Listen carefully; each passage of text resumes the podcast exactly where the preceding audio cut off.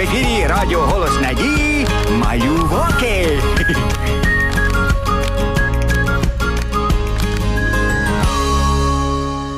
Привіт, друзі! А я вже скучив за вами. Готові до цікавої історії. Цього разу Гошка потрапив у неприємну ситуацію. А знаєте чому? Бо познайомився з дивакуватим хлопцем. Ось послухайте. Ой-ой-ой-ой-ой-ой, Гарний такий сьогодні день. Чим би то зайнятися? Гей, bro! А тут що, карнавал? Що? Е, Який bro? Bro, це ти. Bro англійською значить брат. Ну, це молодіжна мова така. Чого ти зависаєш? Е, Що? Е, Хто висить? Та ти зависаєш, значить сидиш нормальною людською мовою. А я ж ведмідь, звідки мені знати оцю вашу сучасну молодіжну мову. Я тебе навчу. Ти будеш все доганяти. Ко, е, цей, е, кого доганяти? Розуміти те, що я кажу, будеш крутий, як я. О, а навчи мене. Я взагалі вчитися люблю. От Уляна навчила мене читати. А, то ти заучка. Чого ти обзиваєшся? Та ну, це нормальне слово. Заучка значить любиш вчитися. А, ну зрозумів, добре. А ця Уляна, про яку ти казав, що? Ваша училка? Ні. Вона розповідає нам чудові історії і робить нам саморобки. Догнав? Кого догнав?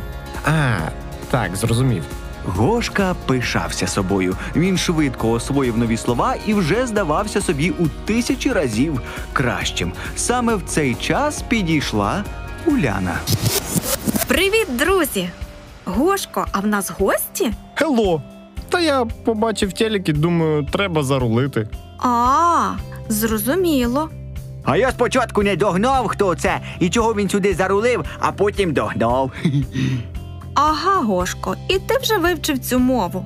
Та Уляно, не переживай, ми тебе навчимо. Yo-yo, check. Та я вже догнала. Ну, добре, що зарулили. Зненацька Гошка зніяковів і почав озиратися навколо. Гошко, ти куди це намилився? Е, е, та ні, я просто дивлюся, чи ніхто тебе більше не чує. Соромно так говорити. От бачиш, Гошко, і я так думаю. Виглядає це не дуже добре, правда? Та це ж він мене навчив. А як звати твого друга? Ну, ми не встигли познайомитися. А нову мову ти вже встиг вивчити. Бачиш, як швидко запам'ятовується все недобре. Як тебе звати, хлопче? Вова, а вас? А мене Уляна. Приємно познайомитися. І мені. Якщо я не буду розмовляти цією молодіжною мовою, то я вже не буду крутим. Ти хочеш сказати, тебе не будуть поважати. Але ж поважають не за слова, а за добрі вчинки. А давайте почитаємо історію про чудову мову, яка змінює все навкруги. В Біблії є чудова книга псалмів, яка прославляє Бога. Адже Бог створив всю землю, природу, тварин, птахів і людей. Більшість з цих псалмів написав Давид, коли був ще юнаком і пас вівці.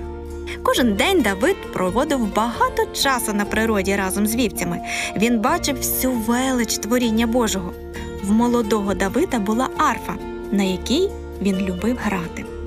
Ось так, радіючи природі Божій, юнак складав хвалебні пісні і співав.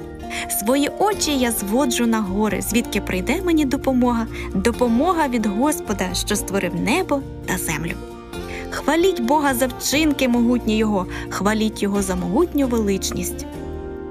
Тоді ніхто не міг і подумати, що цей пастух-музикант невдовзі стане царем над всім Ізраїлем. Але Господь серед багатьох відомих і талановитих людей вибрав саме Давида. Бо все, що робив цей юнак, він робив для Бога. Так і ми можемо свою мову використовувати для хвали Бога, для допомоги іншим. Адже слова мають велику силу. Словами можна потішити вгорі, але й словами можна образити. Словами можна дати мудру пораду, але й словами можна навчити злу. Бог дав нам можливість спілкуватися, і Він хоче, щоб це ми використовували задля блага. Тоді Господь нагородить нас. Ге, все. Буду говорити тепер лише лагідні, хороші слова. Щоб тобі, Уляно, ніколи не було за мене соромно. І ти, Улян, більше ніколи не розмовляй цією е, молодіжною цією мовою. Так, і я не можу уявити собі, щоб Давид цією молодіжною мовою прославляв Бога. Крутий, ніштяк. Ні, я теж не буду так розмовляти. Що ж, так часто буває. Нам здається, ми круті, коли носимо модні речі, знаємо круті слова, маємо дорогі іграшки.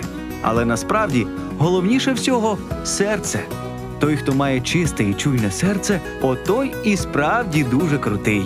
І сильний. Саме такий може називатися другом Бога. Якщо вам так захочеться перед кимось похизуватися, показати себе крутим, то ви одразу ж згадайте про Давида, який своєю мовою хвалив Бога. А ми прощаємося. До скорої зустрічі!